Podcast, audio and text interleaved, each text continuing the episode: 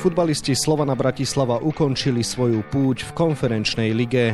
Belasi vypadli v 8 finále po tom, čo hráči FC Bazilej lepšie zvládli penaltový rozstrel v odvete na tehelnom poli. Viac si povieme v dnešnom podcaste denníka Šport a športovej časti aktualít Šport.sk. Príjemné počúvanie vám želá Vladimír Pančík. Slovan viedol 2-0, no po prestávke dvakrát inkasoval, pričom tesne pred koncom riadnej hracej doby spravil veľkú chybu brankár Adrian Chovan. Za stavu 2-2 sa šlo do predlženia a následne do penaltového rozstrelu, v ktorom Belasi neúspeli. Bývalý špeciálny prokurátor odsúdený, bývalý generálny prokurátor aj policajný prezident obžalovaný. Systém našich ľudí sa začal rúcať. Čítajte na Aktuality.sk, aké dôkazy majú v rukách vyšetrovatelia a komu všetkému hrozí dlhoročné väzenie. 8 finále konferenčnej ligy sa teda stalo konečnou pre nášho úradujúceho majstra. O odvete z FC Bazilej budem debatovať s kolegom z denníka Šport Miroslavom Hašanom, ktorému želám pekný deň. Pekný deň. Miro, keď sa pozrieme na ten zápas z pohľadu priebehu a výsledku, ako to teda vnímaš a ako vnímaš teda fakt, že Slovan Bratislava sa so súťažou lúči? Prehra Slovana je bolestivá veľmi, pretože pár desiatok sekúnd, ak nie pár sekúnd, ich delilo od postupu. Takže o toto rozčarovanie je samozrejme väčšie a pravda je taká, že Slovan v dvojzápase bol lepší. Jednoznačne bol lepší v prvom polčase tohto zápasu odvetného a mal šance za stavu 2-0 na navýšenie náskoku. Žiaľ, nepremenil ich a potom Bazilej ani si nevinútil nejaký tlak. Keď už, tak Bazilej v prvej 15 minútovke prvého zápasu hral vynikajúco. Ale teraz to tak nebolo, napriek tomu Švajčari sú šťastnejší a postupili medzi najlepších 8 do štvrtfinále konferenčnej ligy. Fanúšikovia budú najviac hovoriť o momente z konca riadneho hracieho času, keď brankár Adrian Chovan pustil za svoj chrbát strelu, ktorá určite bola chytateľná a inkasoval gol na 2-2 a zápas išiel do predlženia. Boli to aj nepríjemné momenty po zápase, keď fanúšikovia kričali, že Chovan má odísť zo Slovana samozrejme tou vulgárnejšou formou. Bol tento zápas naozaj o Adrianovi Chovanovi? Samozrejme, najjednoduchšie je viniť za všetko iba brankára, ale v jeho prípade to nebolo prvýkrát, kedy muž to nepodržal. Brankár, ak je v Slovane, by nemal robiť chyby tak často, ako ich robí on a naopak mal by mužstvo aj podržať. A väčšinu gólov Aďo Chovan dostal v tých kritických momentoch, v záveroch zápasov, kedy sa to lámalo. Takže žiaľ Bohu, Slovan mohol byť medzi 8 najlepšími mužstvami Európy, síce v tretej v súťaži európskej, tretej významovo, napriek tomu medzi špičkou. No a teraz nie je, takže nedá sa to hádzať iba na neho, lebo boli tam momenty, ako sme už spomínali, kedy Slovan mohol navýšiť svoj náskok, ale to mužstvo hralo naozaj veľmi dobre. Väčšina toho mužstva prakticky tam nebol slabý výkon. Možno úplne ten zápas nevyšiel Čakveta zemu, ale aj ten mal momenty, ktoré boli dobré, ale inak tam nebolo slabého výkonu, naopak bolo množstvo vynikajúcich, nadpriemerných výkonov. Ešte raz, je to sklamanie, fanúšikov to mrzí a hráčov takisto určite, aj realizačný tým, aj vedenie Slovana, ale tak to proste je, taký je futbal. Niekedy je krutý a teraz bol veľmi krutý voči Slovanu. Tréner Vladimír Vajs napriek tomu svojmu mužstvu po zápase poďakoval a ocenil ten jeho výkon, ktorý konec koncov chváliš aj ty. Myslíš si, že to bol ten správny impuls, ktorý dal tomu týmu po zápase?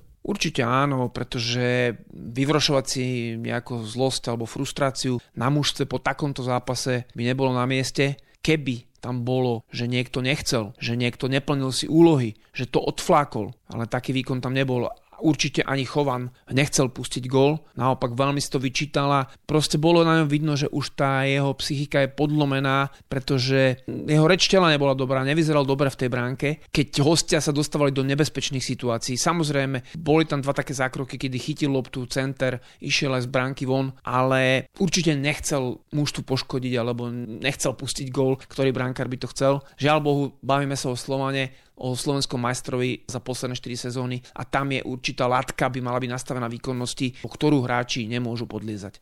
Nadviažem na to, myslíš si, že Slovan podcenil brankársky post, či už v letnom alebo teraz v zimnom prestupovom období? Ťažko sa už vrácať až do leta, pretože priviedol Slovan vtedy iných hráčov a samozrejme tak či onak, ak chcete brankára priviesť, potrebujete na to nejaké peniaze. A v zime už sa Slovan správal pračudesne, dá sa povedať, čo sa týka personálnej politiky hráckej, pretože nepriviedol posily, iba doplnil káder. OK, Abu Bakari sa ukázal najmä v tomto zápase, že je posilou, pretože odohral veľmi dobrý zápas.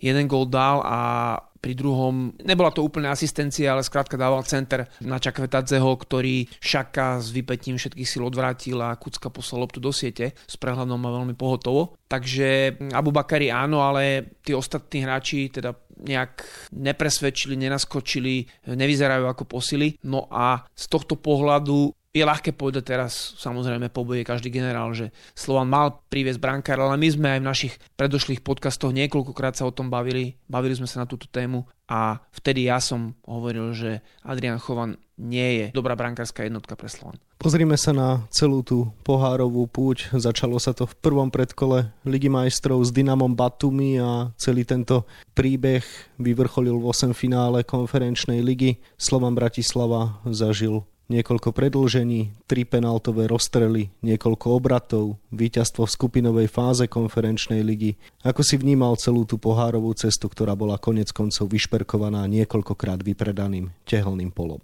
To je tá najdôležitejšia vec. Chodilo veľa divákov, veľa fanúšikov, bavili sa, atmosféra bola viackrát fantastická aj v zápase proti Bazileju bola skvelá atmosféra. A ja som veril v tejto atmosfére, keď v podstate celý štadión na konci spieval, že fanúšikovia udržia e, akoby e, ten náskok Slovana.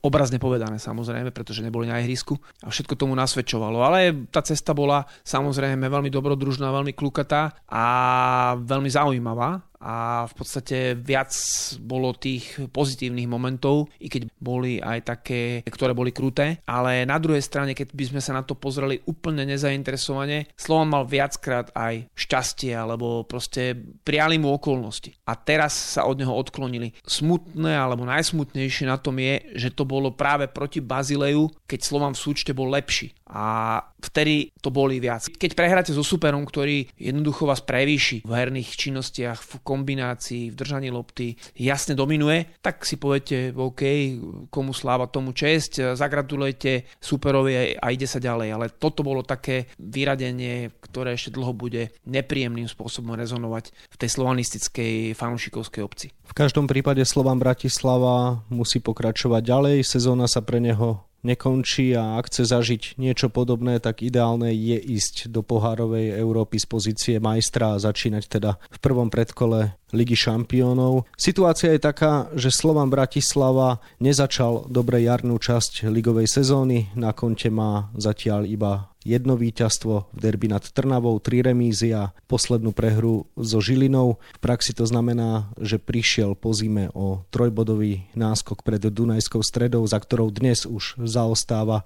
o 4 body. Verí, že sa Slovan po takejto fyzicky aj emočne ťažkej odvete 8 finále konferenčnej ligy dokáže vschopiť a zaberie naplno už v najbližších zápasoch a začne skresávať ten náskok Dunajskej stredy?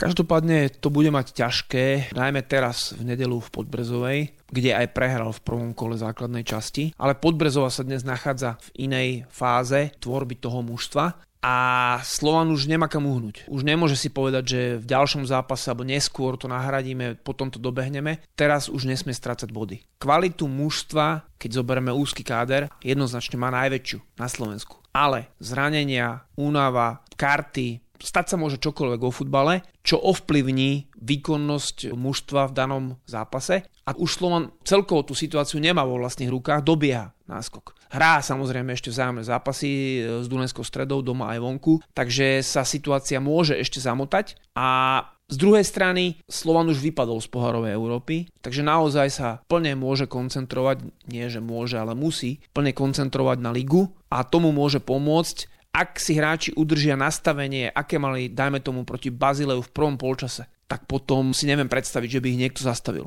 Ale ak budú mať nastavenie ako z prvého polčasu proti Banskej Bystrici v domácom zápase, tak e, potom nemajú šancu. Takže je to tak, že keď budú hrať na hornej hranici svojich možností, sú jasným kandidátom napriek štvorbodovej strate na titul, ale ak čo len v jednom, dvoch, troch zápasoch zaváhajú, ukážu tú svoju odvratenú tvár, tak potom zase nemajú šancu.